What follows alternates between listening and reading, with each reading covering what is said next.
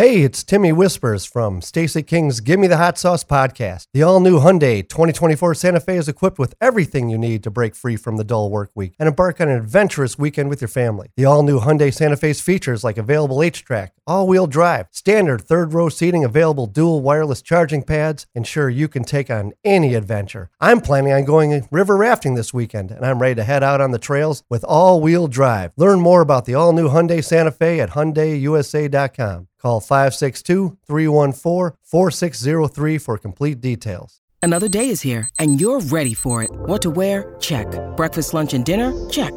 Planning for what's next and how to save for it? That's where Bank of America can help. For your financial to-dos, Bank of America has experts ready to help get you closer to your goals. Get started at one of our local financial centers or 24/7 in our mobile banking app. Find a location near you at bankofamerica.com/talktous. What would you like the power to do? Mobile banking requires downloading the app and is only available for select devices. Message and data rates may apply. Bank of America N.A., member FDIC. Oh, my goodness! It's only preseason, but I'm hyped. Neil Thump, Jimmy G. Buckets gets buckets. Oh, my goodness! Give me the hot sauce, Neil Thump. Give me the hot sauce. What are you doing, Dragic? Did you not get the memo? Derek Rose can go upstairs. Woo! Back on episode 95 and Give Me the Hot Sauce. We did a quick change in the break, as you see us wearing different clothes if you're watching on YouTube. And we want to welcome in a very special guest, a good friend of ours and a loyal follower of the Give Me the Hot Sauce podcast, our buddy Sean Hickenbottom, who's got an exciting new opportunity. He is now part of the On Time Agency, started by Ramon Sessions, and he's going to be doing some very exciting stuff there. We'll talk about that in a minute, Sean, but first I want to ask you about your time with the Bulls. You come into that organization. They had guys a long time in place in the media relations department where you started out. What was that like for you initially, trying to get the lay of the land? Did Jeff get coffee for Stacy and stuff, or what were your responsibilities? No, I used to have to get popcorn, hot dogs, pop for Stacy and Neil during halftime. Is that right? Yep. You know, you weren't supposed to tell everybody. Okay, you know, just because you're big time now, you don't have to do that.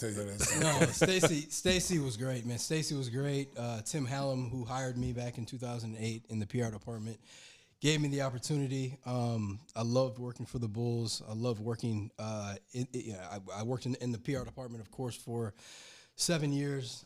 Worked with Matt Yob, who was phenomenal. And then I transferred over to the basketball ops department in 2015, and it was great. I mean, we used to go on road trips, and Stacy would always take me to dinner, take me to Capitol Strip Grill, Club. He'd take me Mark, this man is married, Mark. This man is married, Mark. No. Stacy would. I mean, to be honest with you, early on in my career with the Bulls, I mean, Stacy was like my big brother. Like when we used to go to Oklahoma City, I would always go hang out with, it was him and then his whole crew from childhood, from college, L.A. We'd go to Roscoe's with some of his best friends. Like, I mean, Stacey was, again, like, he was my big brother, so. I'll tell you what, your check's in the mail. America, I'm going to tell you, this guy, he's being modest. This guy, when he first came in, he was, you know, a young kid, bright eyes, just energetic, and he's leaving an old man. No, I'm just playing. But he came in. We gravitated very quickly. And I remember being on the road trips, and we'd be out, and I'd be watching them. And we stay in these 5-star hotels, and very expensive. You know, room service, everything's very expensive. And, you know, well, Sean was, you know, counting pennies. You know, he was counting pennies. He like, didn't get the per diem, huh? No, Sean would be like, okay, if I spend $20 here. I was trying to go to McDonald's. Yeah, so I'm like, hey, man, come on. What are you doing? Let's go eat. So I made it a point to take him out every single time that we were on the road. So he didn't have to spend his little money. Yeah. Because I know how hard it was for him because he was on the bottom of the totem pole at the time. So, and he's worked himself up. This is one of the hardest working guys I've ever been around. I mean, I've seen him go from, you know, being the last guy on the totem pole. Okay, we got some people in the background just dropping pins and things around. Okay, throat punch coming. Throat punch coming, America. It's coming. I don't know who's responsible. I'm not throwing anybody on the bus, but it might have been Nick. Slick Nick, did you do it, Nick? Okay, all right. Oh, Nick just dropped down on Francisco. Oh, my goodness. Oh. He just snitched on Francisco. Snitches get stitches, baby. So, but, you know, to see him ascend to the level that he is at, it's been amazing. Seeing him go from the PR department to see him, you know, working with the players, the liaison with the players, their family. You know, I go back a few years ago where we were in New York City, and Sean, you know, did this thing and set up this thing for the players and their moms to come. It was the mom's trip. Yeah. No one has ever done that in an organization. Yeah. And I thought that was the coolest thing, one of the greatest ideas. Mothers get to come to New York City, get the chance to experience New York City, spend time with their sons. And it was done up so well. And, you know, Sean was the big reason why that happened. Thank you, Stacey. Thank you. Hey, when I first met Sean, he was so welcoming and said, "What can I do to help make your job easier?" And I'm like, "Wow, that's a different attitude. I didn't usually get this around here," because dating back to the Jordan years, it was almost like the media relations department's job was to wall the media away, keep them away from Michael and Scotty and Dennis at the time, who was wacky as can be. But that was before your time. But What was the balancing act like for you? Because you're trying to help the media. Nobody likes the media, so you know your basic job is to protect the players, just get them to be presented in the best possible light. How did you handle that balancing act? Yeah, I mean, it goes back to building relationships. I mean, I'm a big proponent of that, and whether it be with the players or with the media, players are people just like media, and right. I mean, treating the media just like normal people, and building relationships and friendships, like it's, you know, that's kind of like how I balance that. We couldn't wait to get the hell out of there, get the basketball ops. No. I love the media. Like as soon as I switched over, like, the biggest thing that I missed was just being around the media and the relationships. And, you know, I don't think I was around you because of travel, but like I wasn't around you and Neil, Bill and Chuck like I was before, you know, and the Casey Johnsons of the world and Joe Colley and Vinny and, you know, I have great. That guy's name on my show. Who's that, Vinny? Joe Colley. Oh, sorry. Yeah. That's a throw punch. That's a real throw punch right there. Sorry. Oh, my God. Sorry. Do we have a beeper? Like, we can edit that out. We fix that in editing. All right. Okay. That's his relationship, not ours. I should have said Nick, huh? Yeah, we love Nick. Nick still owes Stacey a steak dinner. Yeah, he's a friend of the program. Yeah. Nick still owes me. He owes me food. He'll pay. Yeah. Yeah, well, yeah, he's going to pay, all right. Don't worry about that. He owes you that because the Bulls finished better than the Knicks. Yes, right? Higher than the Knicks. Yes. He's still slurping on Tom Thibodeau, you know? Yeah. So but I'm going to get that back. Don't worry about it. He's going to get that. So tell our listeners a little bit, Sean, like somebody who wants to get into media relations, basketball ops. Tell them how you got into this and you know, what did you study in school? You know, because we have a lot of young kids that, you know, that listen to the show that say, hey, you know what, I want to do that. I want to be in the PR department. What steps did you take to get to that? What did you have to go to school for? So give a little insight about that. Yeah, so I graduated from Marquette in 2006, and I majored in advertising. So again, not sports, but I knew I wanted to get into sports. So a family friend of mine knew someone who worked for the Milwaukee Bucks in tickets. So she connected me with that person, ended up getting an interview with the Milwaukee Bucks for a ticket internship. I got the internship. I didn't want to sell tickets. No. I don't like sales. Tough job, yeah. It's a tough job. And especially for the Bucks at that time. So I ended up not taking that position. But in my interview, I mentioned to the director of tickets, I said, I would love to do something in PR. So about a week later, I get a call from the director of PR for the Bucks. She called me and she's like, hey, do you want to come in? She offered me to come in to interview for an internship in the PR department. I got that. I interned for the Milwaukee Bucks in their PR department for 2 years. And then a job opened up with the Bulls in their PR department in 2008. Did that, climbed the ladder. John Paxson, Gar Foreman, Randy Brown as well. They gave me an opportunity in the basketball ops department in 2015. I was in basketball ops. I was the director of player and team ops for 7 years. So yeah, I mean, to be honest with you, it's about relationships. It's about networking. It's about connecting and just going out there. And if the internship doesn't pay, that's okay. Like if you can do an internship in sports and just meet who you can. And because again, it's about who you know. It's really not about what you know.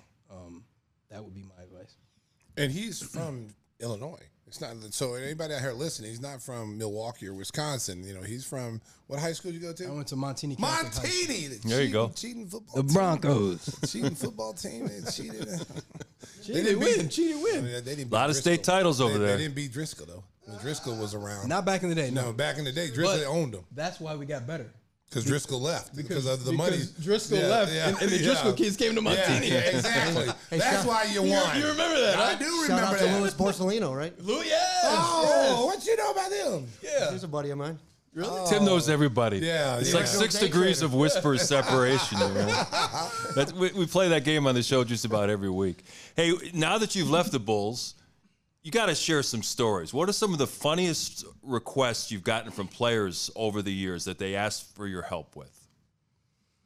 I can't tell you a lot because I gotta kill you. Yeah. Well, you don't have to mention any names. Just give me some funny things that a player may have said. Hey, I need help with this. This isn't funny, but this is just like wow. So we're on the road. I used to do tickets. So if each player gets 2 comp tickets. If we run out of our comps, they have to buy. So we were in, I want to say we were like in LA, which is a tough ticket. So a player came to me and was like, "Hey, I need X amount of tickets." I was like, "All right." So normally we put it on a credit card. So he goes, so I go, "Hey, can I, let me get your credit card?" He's like, "No, go look in my bag." I was like, "Huh? Snake in it?" He said, "Go look in my bag and just get what you need." And I go, "Okay." So the tickets were like $3,000. Yeah. I go to his bag. There's like $50,000 in cash. No way. So I'm like, okay, let me just take $3,000. Who's carrying $50,000 in cash? I can't say. It was Stacey's bag again. You know what? Hey, you'd be surprised, Mark. Oh my God. Seriously, it's crazy. You'd be surprised. Like MJ used to do that too. Really? MJ was. I mean, listen. We were in L.A. and we had played the Lakers, and then MJ left $10,000 a wad rolled up with a rubber band, left $10,000 underneath his locker room stall. We go to Phoenix the next day. MJ asked, I think it was Mark Fowle, like, "Hey, you got that money? Can I give it to you?" And he's like, "No, you didn't give it to me." And he's like, "Well, I don't know where it's at. I lost $10,000. So he said, "I'll call the Lakers and find out if anybody, picked it up." So he calls the Lakers, the equipment manager, and they said, "Yeah, one of the ball boys picked it up. He's got it right here. He turned it in." Oh man! I was like, "That's a stupid mind." Like, but hey, there's still some honest people out there. That's America. A good thing. I would have done it, but there's still some honest people out there. So he hits his $10,000, and they sent it back to Phoenix, and so we're all sitting there like, okay, MJ gonna give him like a couple of $grand for finding the shoes. He should have gave him the whole $10,000. That's what I said too. That's what we all said. Yeah. So he gave him a pair of autographed shoes, some autographed Jordans, and then that'd be worth a little bit. Yeah. Give us another story. The Bulls course rebuilt after Jimmy left. He had a bunch of young guys getting their feet wet in the NBA. Tell us some story about those young guys trying to get used to life in the NBA and how'd you help that group? Young guys. Let's see. Some of my favorite. Bobby Portis. I'm trying to think. I don't have good stories. Like they were all about Lowry, Chris Dunn, Zach. No, I mean, it was more like the D Rose, Boozer, Ronnie Brewer, CJ Watson. Like those guys were. I mean, I was close to all the guys, but like the good stories would. I mean, that I can tell you. I don't know. Like, here's one. Oh, great! This is just a nice story.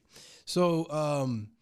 It was after maybe the 2013 season. Carlos Boozer had invited me down to Miami, where he stays in the summer. Yes, exactly. And he ended up he bought my flight. He put me up at the Fontainebleau. My boys came. We partied. I know it's not a great story, but it's a testament to who Booz is.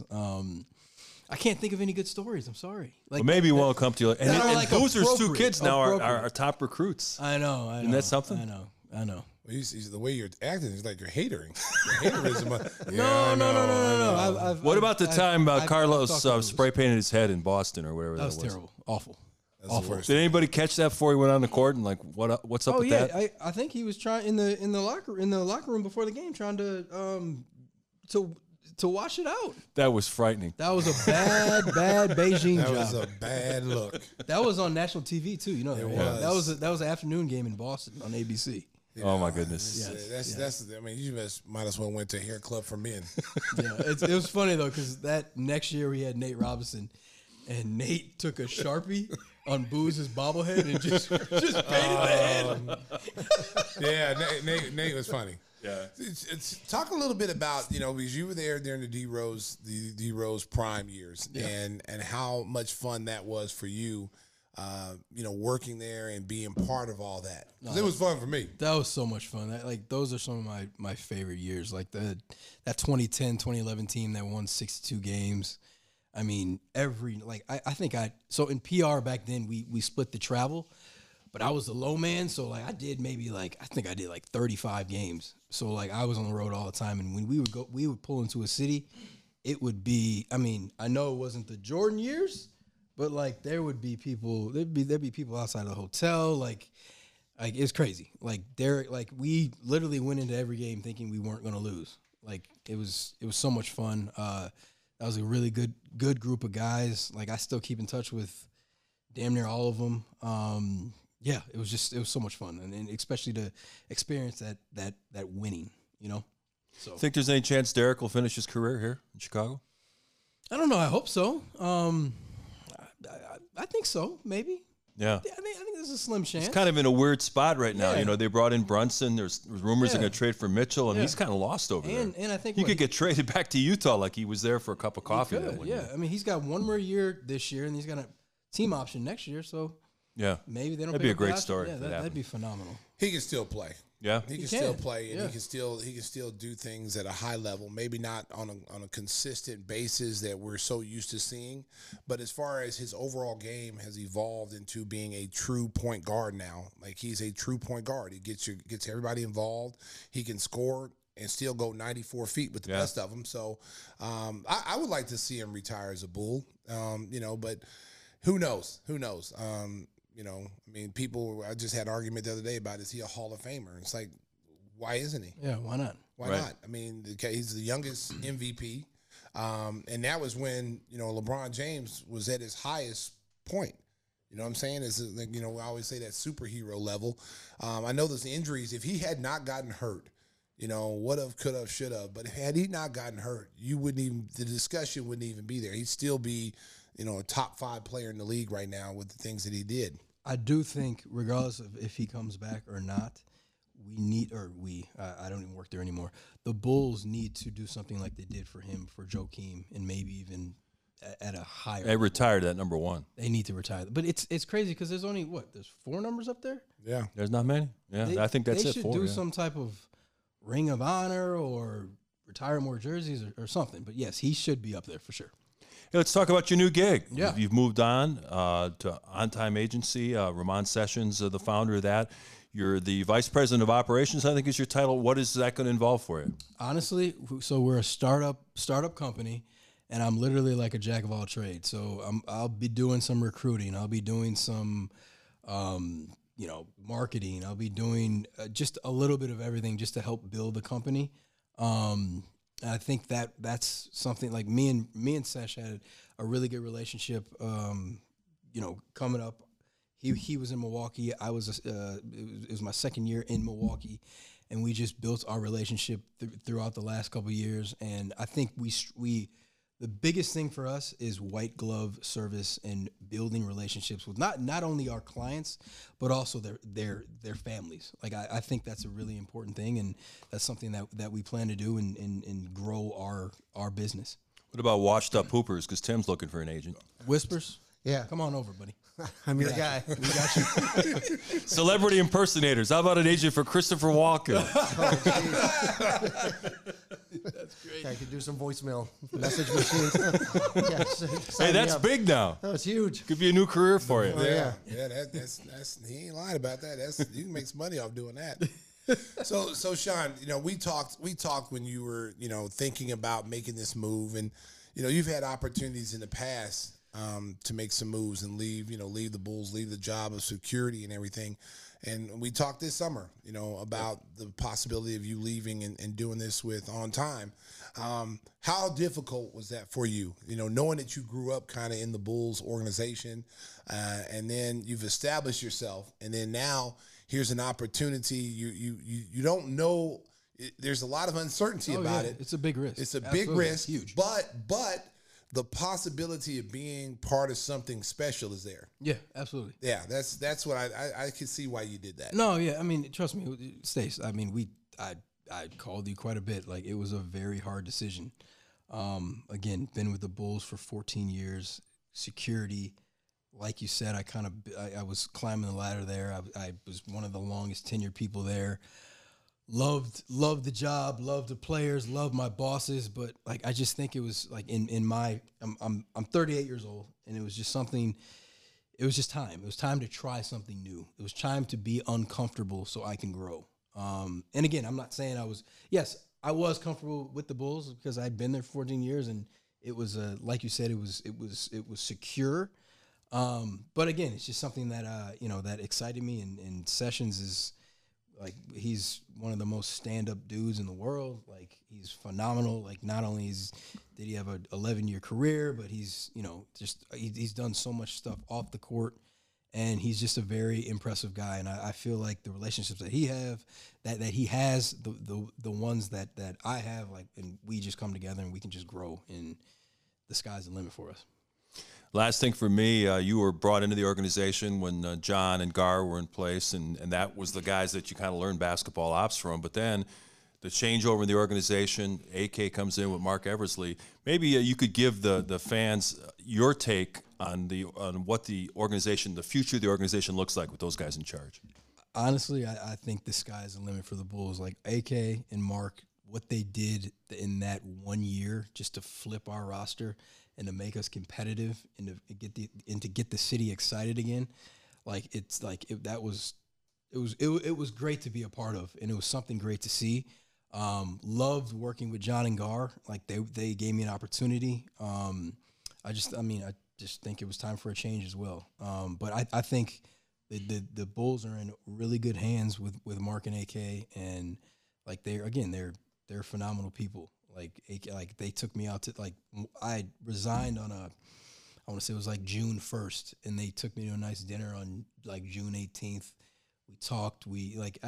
I consider them like they're friends, and I'm going to continue to build my relationship with them because in my new endeavor, like, I'm going to need that relationship. Absolutely, so, and they're aggressive too. They're looking to make this team as good as possible. Absolutely. So they want it now, and I know the city of Chicago wants it now, and I think if the city of Chicago just continues to be patient, like it's going to happen. So. Now that Sean's in the agent business, I told him that we're talking on the way over here today. I told him that he's got the inside on my little nephews. Okay. There you go. Yeah, I want them. Yeah, so he'll when the time comes, since I know him, and he'll be one of the people. We just want a seat at the table. That's all. That's right. You got there, brother. You got there because you know what? You're like family, man. It's hard to get return phone calls from him now because he's big time. Big time agent. Big time, yeah. He went from driving a Hyundai to a Mercedes Wagoneer. Yeah, that's how much he climbed up the ladder. Jeez. He was driving around in one of the little smart cars in the beginning. And now, now he's driving around in like this, expensive cars. He got stars on the ceiling. That's all I'm gonna say, America. He got stars on the ceiling, so you know what kind of car he drives. Don't sleep. This is still my big bro. Yes, yeah. I am. Hey, Boo should hook you up with his two kids. Yeah, that would be nice. Yeah, I have reached out to Boo's, and me and Sessions, I actually had dinner with him in Orlando late June. So. I don't know. We'll see. That'd be cool. Yeah, that'd be phenomenal. Hey, you talked full circle. I know. Talked a lot about relationships, and I've just got a question for you because you're an expert in this. I wouldn't say expert. But if you've been in like a 30-year abusive relationship, what should you do about it? Get out, Whispers. Hey. I'm glad you told me that because I'm getting ready to get out of this relationship with Whispers. I'm glad you asked that question because I didn't want to do it. I didn't want to do about his 30-year relationship that's abusive, okay? He's a narcissist, and he gaslights me. Oh, my goodness. I just want to say thank you. He flips the tables, isn't it? Thank you, Whispers, for asking that question. Who's getting abused? I'm getting abused. I'm getting abused. Look at this. I get abused. Thank you. Yeah, thank you. I appreciate that, Whispers. Before we end, I do have to give our boy a shout out. Who's that? Razor Red.